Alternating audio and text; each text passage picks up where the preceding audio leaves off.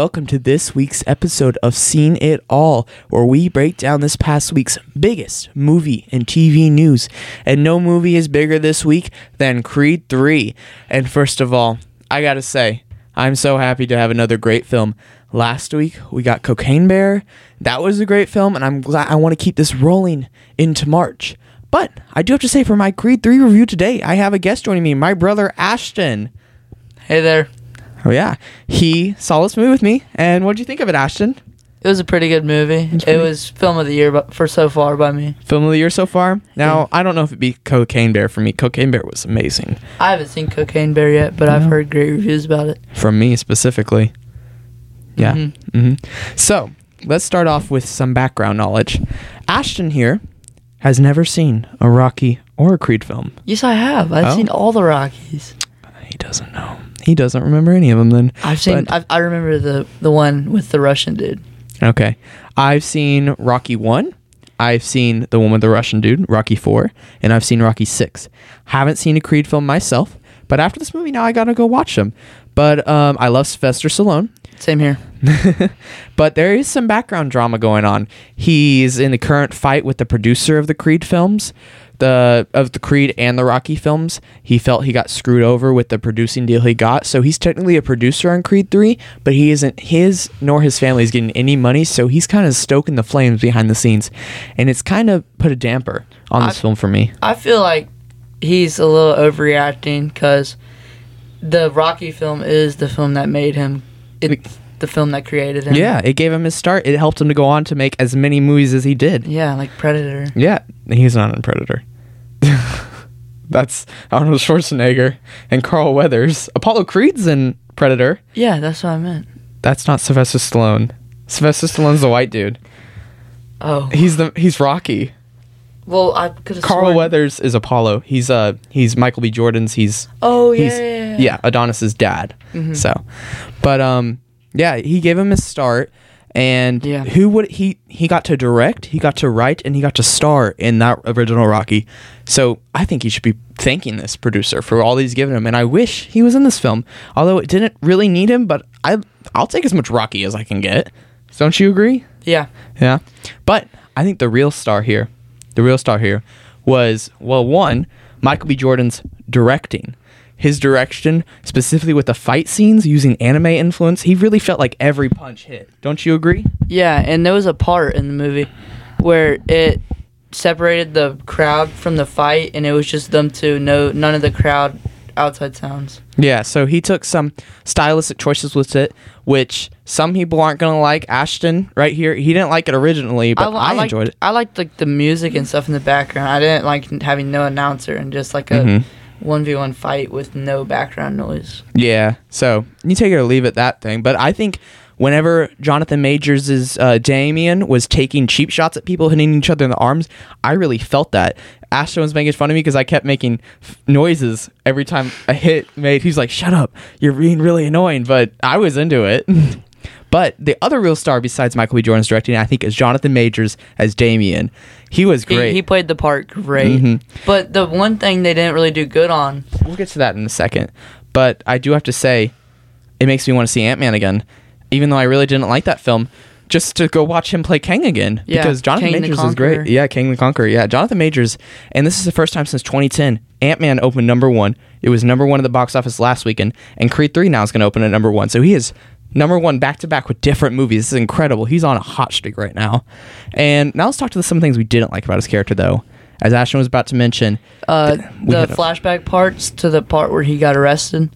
Uh, I feel like the uh, don't explain the the context around it because that's kind of a mystery about The what's crime? yeah don't explain that but let's just say he went to jail for something that didn't seem quite necessary yeah, it wasn't. the conflict felt like it It wasn't what he didn't get the jail time he got. He didn't deserve the jail time he yeah got. some of the conflict between him and michael b jordan kel- felt a kind of a little forced so i do have to say and then the flashback scenes the way they cut to them with the flashing lights i didn't like it i felt that's the one downfall of michael b jordan's direction was using the flashback scenes Yeah. So, um, and using those flashback scenes though with the villain this time, Adonis, Michael B. Jordan's character, he went on a great personal journey throughout this through using the villain. So I love the use of Jonathan Majors in this film.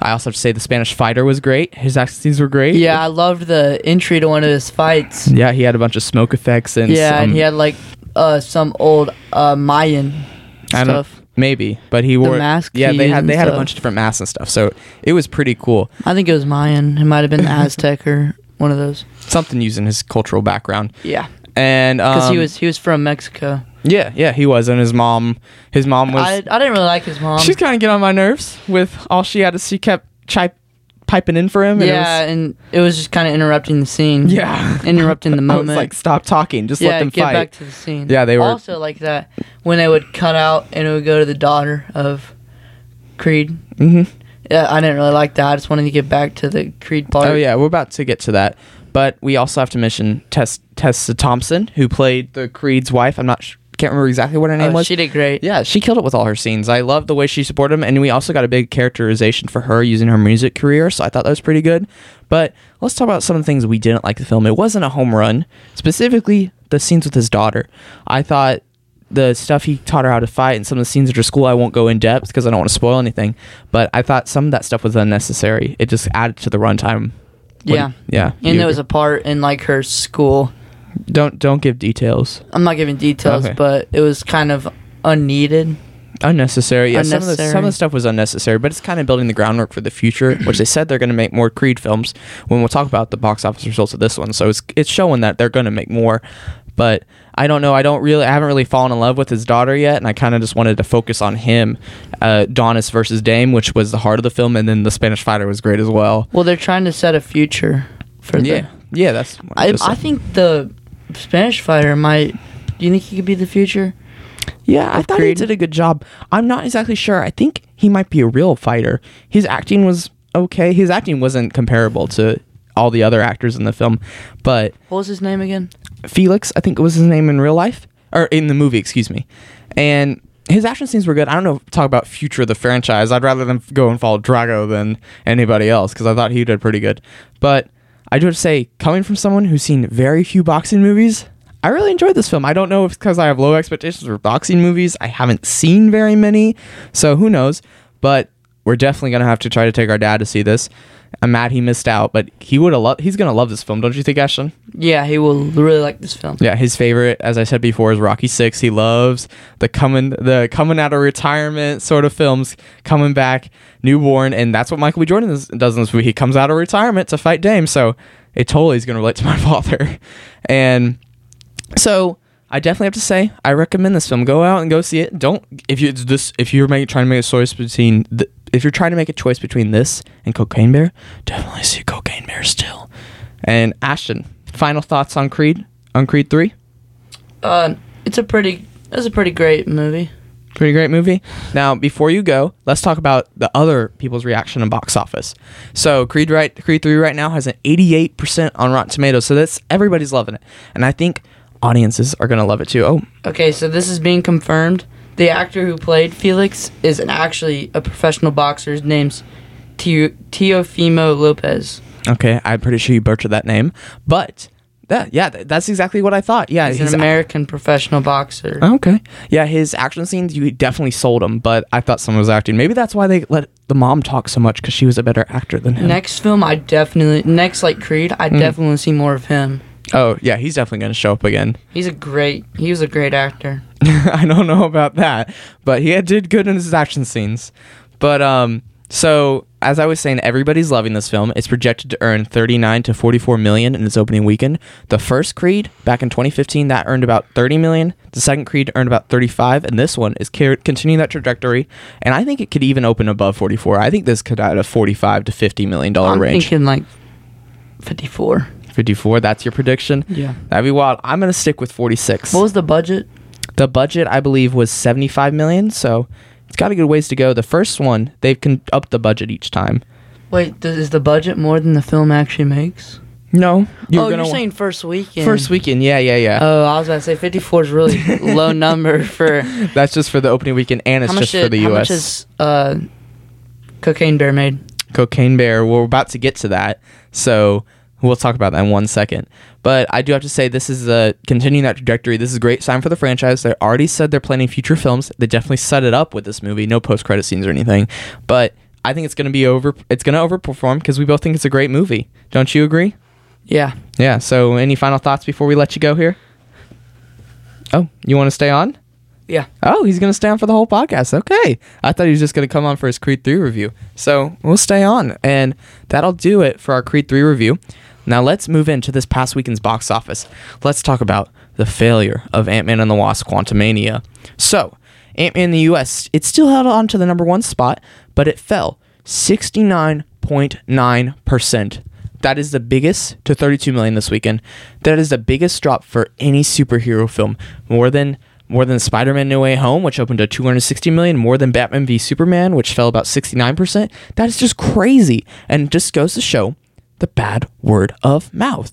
And it's it started with a 105 million opening and it made 32 million in the next week. Then the next weekend, that's just awful. And the only other film to fall more than it over, that opened a, over 100 million was Deathly Hallows, Harry Potter and Deathly Hallows Part 2.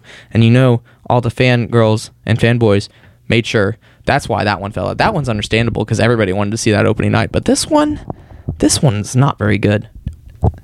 And so I just got to say, this film's probably gonna like make less than the second one, and maybe even the first Ant Man. Yeah, Ashton, I haven't seen it yet. you haven't seen it yet. Have you seen? Yeah, did you, you didn't listen? Did you not hear what I just said? Well, when did it come out? That's two weeks ago. I didn't like it, and not many other people are liking it either. How So- was King to Conquer? Well, you should listen to my podcast, but he was great. He was the best part of the film. Same with Michelle Pfeiffer.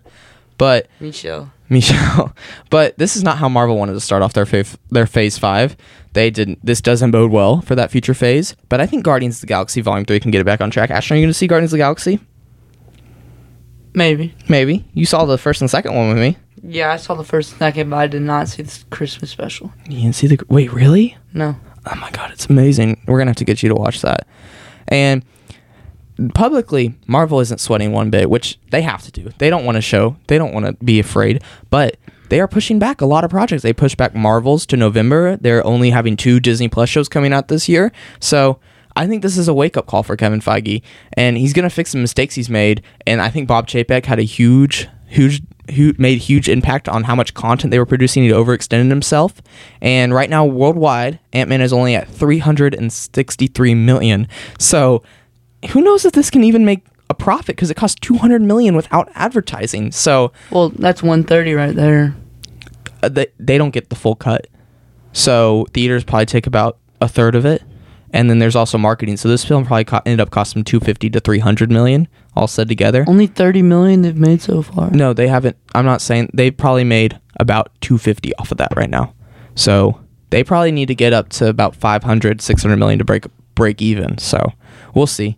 So let's transition to the other the wi- the good news for this past weekend's box office. Box office. Cocaine Bear overperformed like Michelle and I predicted last week. It powered to a 23.3 million opening, coming in way above the predictions that we said last week of 15 to 17 million.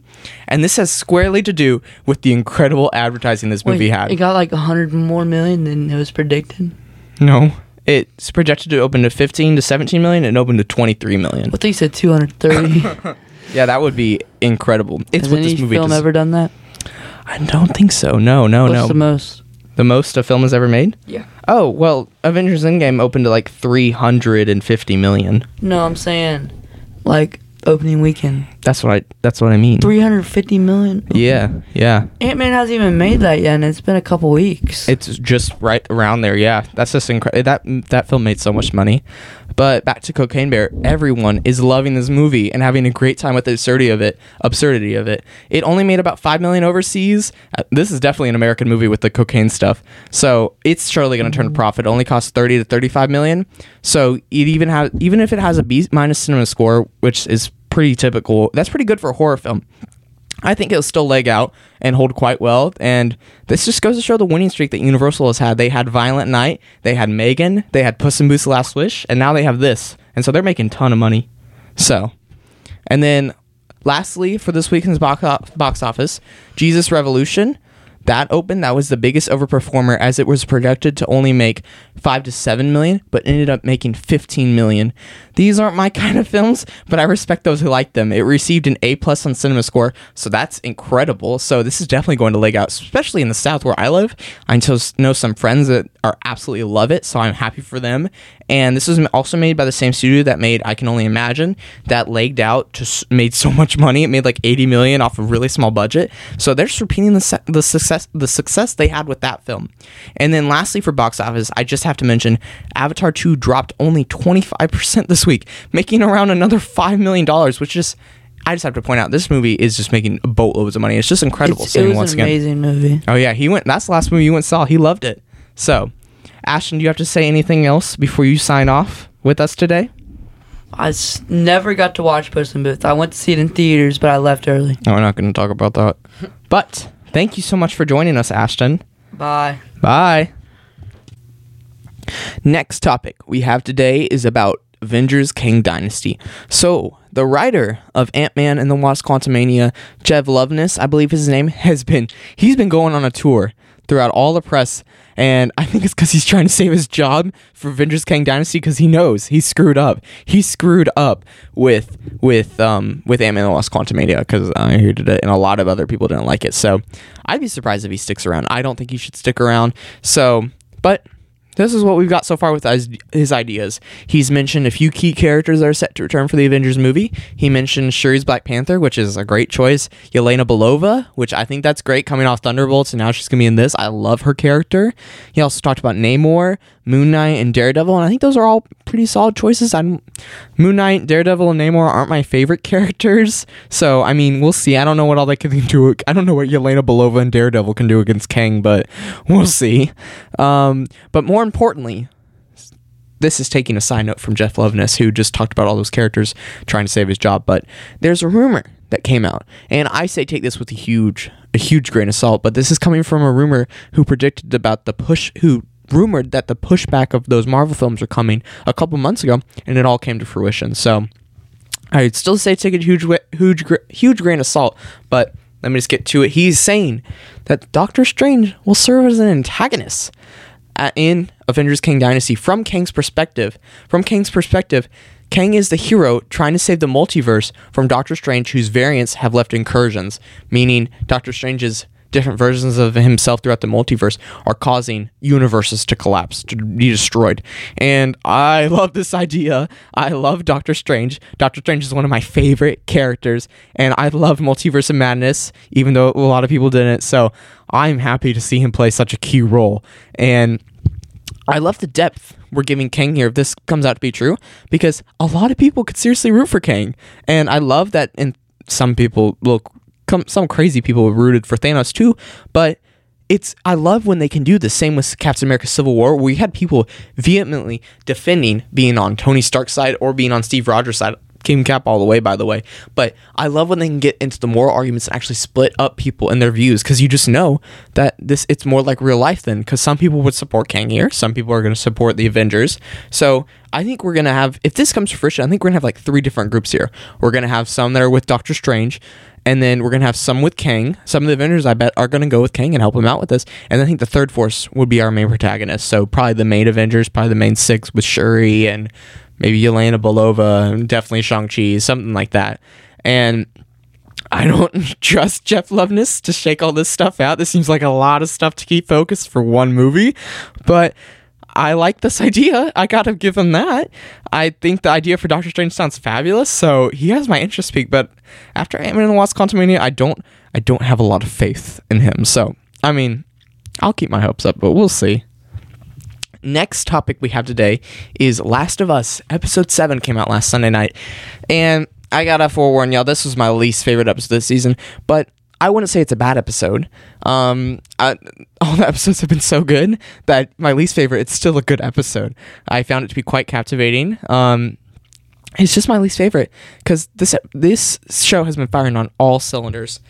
This week we have another side story like episode three with um with Bill and Frank, and then like episode five with Sam and uh, Sam and Henry, which was my favorite of the my favorite of the side stories. But this time we focus on Ellie and her friend and her girlfriend Riley. This is like a flashback, and right now at the end of the last episode we ended with joel getting stabbed so we do like a flashback as ellie is trying to save joel and we use the analogy of leaving someone behind to when ellie was left behind by her school best friend so i love i love the parallels that they set up here so i think it was a good place to place it in the story.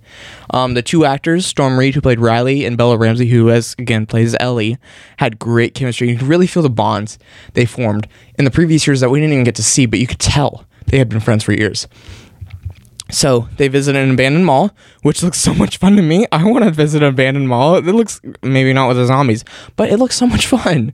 They have the arcade. It was great. They get to explore stores that were untouched and just got to hang out, and it looks so much fun. They rode a carousel that looks super crappy even for 2003. They also went in a photo machine that also looks super crappy even though it was 20, 2003. I mean, I wasn't alive then, but I mean, I expected better 2003. And Bella Ramsey really sold the reaction for someone who had never seen an escalator. An escalator. She really sold it. A lot of not a lot of actresses could could have pulled that off. So, and then they also used some great 80s music during the mall scene. So, I'm a sucker for 80s music like I said last week with Cocaine Bear. So, you play 80s music, I'm pretty much on board. They used Depeche Mode early in the season. It was just as effective, and they use uh, Take on Me. They use Take on Me in this episode, and it was just great. They also stopped by the arcade and they really bonded there. And I love that they played Mortal Kombat. So all those scenes were great. I did feel though it could have been shortened though. We didn't need like a full 45 minutes of wandering around the mall. Even though they were forming bonds, I didn't need it to be that long. So I know there's a lot of criticism criticism with Mando's episode, which we'll get to later, that it's too short. But sometimes I feel like with these HBO shows, it's a little too long. So there just needs to be a sweet spot. And although I do have to say those 45 minutes it really built their bond for the closing scenes but i still think they could have done faster. And i think that speaks to the writing of neil druckmann who wrote this in episode 2 i believe. While craig mazin who's the showrunner he also he's the one who came from chernobyl chernobyl and he wrote all the other episodes besides episode, two and this one. And you can tell that Neil Druckmann has never written a screenplay because it took way too long to get the point of the episode. And he definitely could have shortened a few things out. So, but I do have to say, though, I do have to give him credit. He really delivered on the emotional beats at the end of the episode. It also really helped that the actors sold those scenes. Specifically, Bella Ramsey. Let me just say, when she grabbed her arm and screamed, I felt it. I felt it, and the emotion got to me. And let's just say they let they left a lot up to the viewer, which which I liked. I liked in some parts. I, I don't know. I haven't made up my mind about it. I liked it in retrospect, but I also wanted to see some of the aftermath. And you'll get what I say if you watch the episode. But some of it you kind of let your mind do the thinking, which makes it even sadder. So, and then I'm really ready for the last two episodes, as I think the show is going to close out really strong, especially with the stuff that is left to play out left to play out within within the game that I've heard about. I I can't wait. So, I got a lot of faith in this show and onto seasons two and maybe even season three. So, we'll see. Next topic we have today is the SAG Awards. They are the Screen Actor Guild Awards. This is where uh, where the where actors vote for actors, so it's vote peers voting for peers. So if you win this, it's basically meaning all all of your peers love you, and I think a lot of actors. This is probably up there with the Oscar winning, and you could definitely tell in all the actors' faces. But firstly, I want to talk about the show format. Netflix now is partnered with the show and is streamed live on YouTube this year. They actors weren't cut off in their speeches. There were no commercials, but instead those breaks were filled with past jokes from from previous shows, and it was great. It was absolutely great, and there was no host. No host. And Oscars, please stop doing hosts. It just takes away time from the winners, and I don't need to see their bad stand up comedy. But let's start off with the TV winners. Um, notably, I'm just going to mention some notable stuff. Amanda Seyfried, she was upset by Jessica Chastain. I thought Amanda was incredible in The Dropout as Elizabeth Holmes, but at least she won every other award that matters, specifically the Emmy. She won the Emmy, so hey, she got that going for her. I haven't seen Jessica Chastain, whatever she was in, but I was going for Amanda Seyfried. Her performance was just transformative. And then let's talk about the big show winners. Abbott Elementary won Best Comedy Cast. I love this show, and I'm so happy for the love it's getting. Those actors deserve the world, and I'm so happy they're getting the recognition they deserve. And I also tonight when it was on, I didn't realize the woman who plays Melissa in the Abbott Elementary is from Parent Trap, where she's the dad's assistant. I didn't know that, and it was great. And she also plays my favorite character on the show, Melissa, and I love her character. She's great. She's a Philly sweetheart, and she's definitely my favorite character, along with Barbara. And then I also just got to give a shout out to Quinta Brunson. Quinta Brunson, I'm not exactly exactly sure how to pronounce her last name, but she is she wrote the show, she stars on the show, and she's just she's fantastic. And I'm glad she, there all these actors are finally getting their big break because they totally deserve it. And then the other big TV show the night that won that was for comedy. Now the drama, White Lotus won. They uh, Jennifer Coolidge won for her performance, and I'm sad to say sad to see her leave the show after the end of season two. But I'm glad she's finally getting her dues, just like the Abbott Elementary class. Abbott Elementary cast, and she gave a wonderful speech that it just made me so happy for her seeing how hard she's worked over like 30 plus years that she's worked and she's finally getting all these awards all this recognition and i hope she continues to find great work because she's just an amazing person. And she's also one of my favorite comedians. She's so funny. If she was going to host oscars i'd be all for a host. So just throwing that out there. No more jimmy kimmel. I want I want Jennifer Coolidge to host the Oscars. And then White Lotus also won for Best Cast overall, and I think that's fabulous. It was my one of my favorite shows of last year, and all the cast members did a fantastic job. I got to shout out Aubrey Plaza. I love Aubrey Plaza, so I, that's just fabulous. I think they got it extremely right with the TV. Now let's move into the film. Everything, everywhere, all at once. My favorite film of last year, up there with Avatar: The Way of Water, won the most amount of awards ever at the SAG Awards. It won four.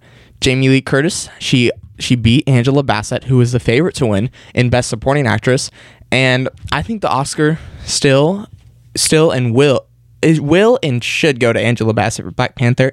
That performance just put me in a trance. But Jamie Lee Curtis gave an incredible touching speech and I wouldn't be mad if she won the Oscar. She mentioned she was a nepo baby and I thought that was hilarious. She she took pride in it. And but I do have to say, I think Stephanie Hsu, if we're going to pick someone from Everything Everywhere All at Once, I think Stephanie Hsu should win for, for this film over Jamie Lee Curtis and sp- supporting actress. But I also have to say, I love that Jamie Lee Curtis called out Michelle at the end of her speech, Michelle Yeoh, and I just love that she called out her name and she got them everybody to chant. And the, the love that they have for each other is just it's just palpable and I, it's contagious. I love it. And then another award for the film, Ke Huy Quan one here just like every other award show. And I'm just repeating this at myself at this point, but I'm so glad he's back and he is totally winning that Oscar for the incredible incredible performance he gave. Michelle Yeoh also upset Cate Blanchett, and I'm so happy about this. Cate Blanchett already has her Oscar, and Michelle Yeoh even got me to tear up with her speech. Her dress got in the way, though. Let me just say, the dress, mm, not very good. But she's been working for half a century, and she's finally getting her her awards. I really, really hope she gets an Oscar for this award. She deserves the world. And then the film, the fourth award the film won is they won for best overall cast, basically the best picture at the show and they let James Hong accept accept accept it for them and he gave a credible speech. And I love the joke he made at the end saying Michelle if they try to cut him off they'll have Michelle beat up beat up the people trying to cut them off. And this man is 94 and he's still spreading the joy. I love him. He was great in the film. I'm glad he's still acting. He was Po's dad in Kung Fu Panda. That's where I first met him when I was younger. So he's just a great actor. My dad loves him so.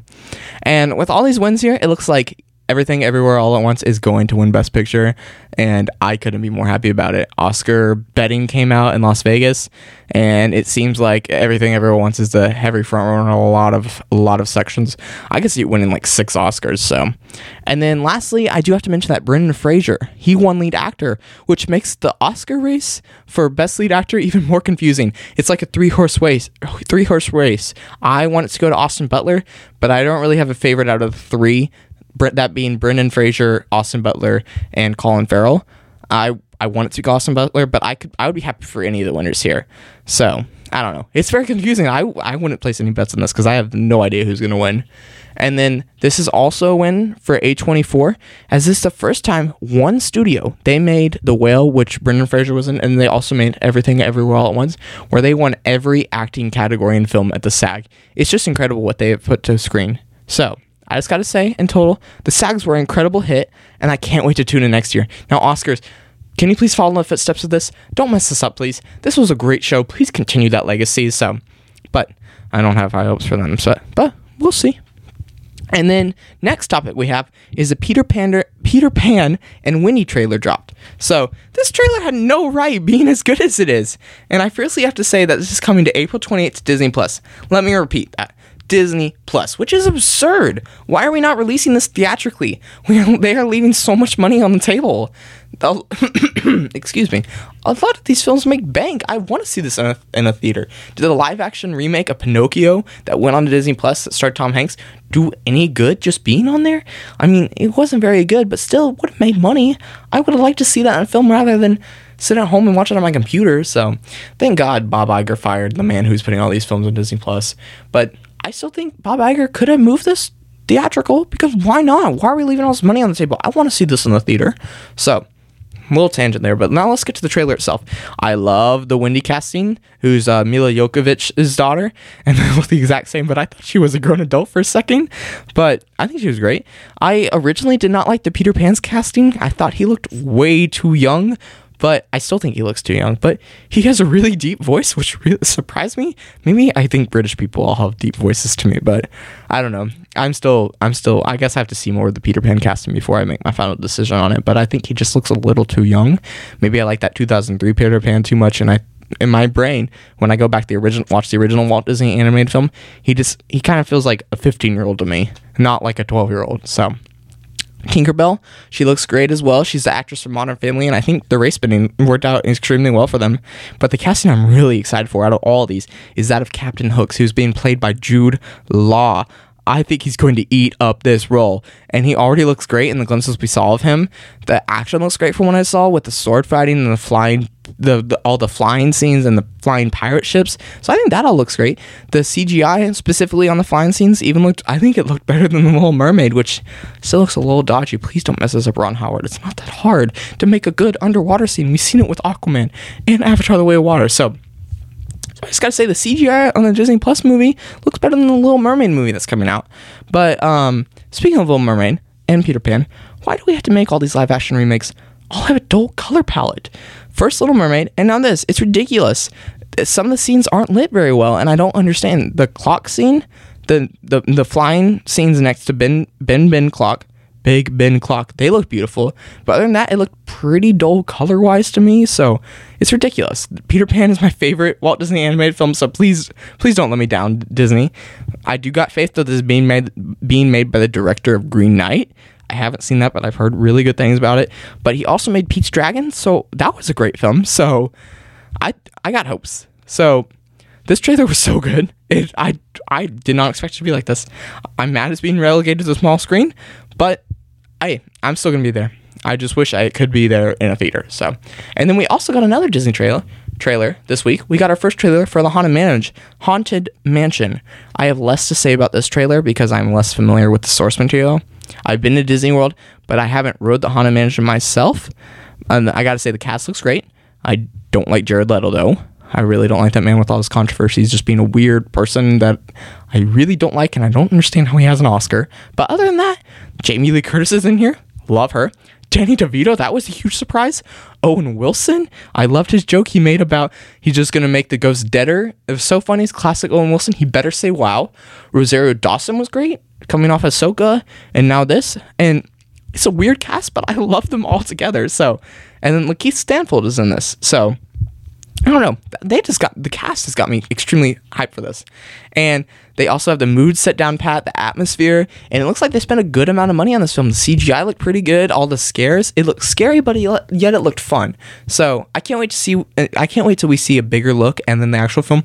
But I'm very excited to see this July 28th, and I'm also very excited that it's releasing in theaters. Thank you, Disney. Thank you for not putting this on Disney Plus. Thank the Lord. Now just change it from Peter Pan, please. And then the last last major topic we have today is my Mandalorian. Mandalorian season 3 episode 1 review. I do got to warn there are spoilers ahead. There's going to be spoilers for all my Mandalorian reviews, so I'll save them till the end of the episode so you can leave if you haven't seen it yet. But I got to say, Mando is back, baby. After waiting 2 years, even with the Boba Fett episodes. I'm so happy to be back watching this show, even if it's at 2 a.m. Disney, please change the release times. Please change them to 8 p.m. like HBO.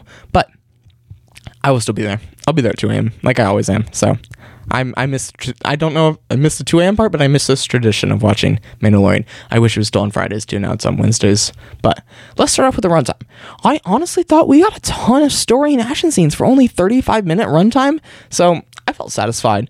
The scenes could have breathed a little more with a longer runtime, but I don't know. Keep them short and sweet. Don't I don't need an hour and a half episodes for Mandalorian. But Mando is great as he's always be, he's being a badass like he always is, and I think we might have some of the best Grogu moments of the Grogu moments of the entire series in this episode. Him squeezing the Babu Frik creatures was adorable, and then him cuddling up with Mando in the ship, him coming from the top to the bottom, just cuddling cuddling up under his arms was just it was adorable. I love him, and they, Disney purposely did this. They're gonna make tons of toy sales, even more than they already have. But the bond these two it have is immeasurable, and if they ever separate Grogu and Mandalorian again, I'm gonna lose it. They better not. I love them so much together. And then the action scenes were great too, with Mando having to evade pirates in a great space action scene. I love the N1 Starfighter and its maneuvers and how fast they can go. I still miss the big bulky Razor Crest, but this this ship's much more agile and much better for action scenes. So I like that. And then the other action, major action scene we got was the opening with the new Mandal- with the new Mandalorian getting his helmet put on the lake.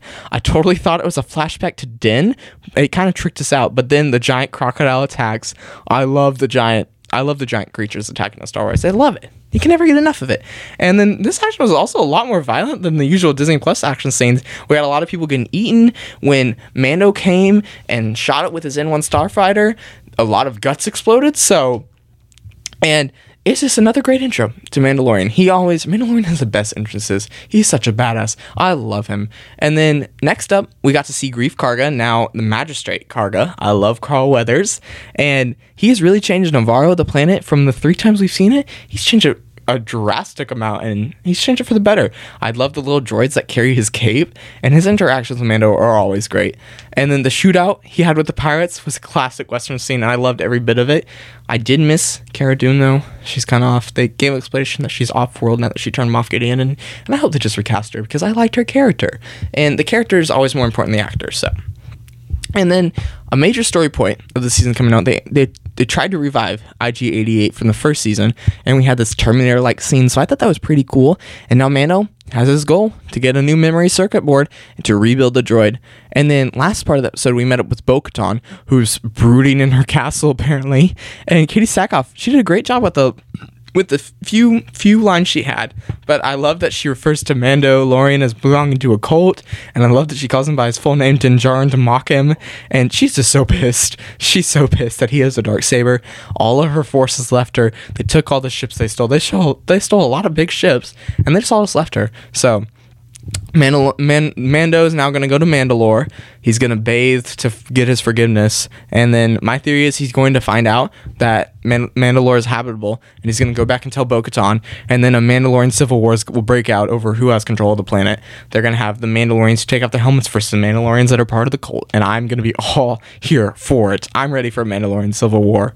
And then Rick Famuyiwa directed this week's episode. He did a fabulous job. He's now an executive producer on the show, and he's joined and helped writing for season three. So I think it's just going to elevate the season even above the first two. And I got to say, I love his episode six, the first season. That one doesn't get talked about enough. That heist episode, I loved it. So I'm all here for it. And then next week's episode, it's supposed to be even longer and even better this one, so I can't wait till 2 a.m. next Wednesday.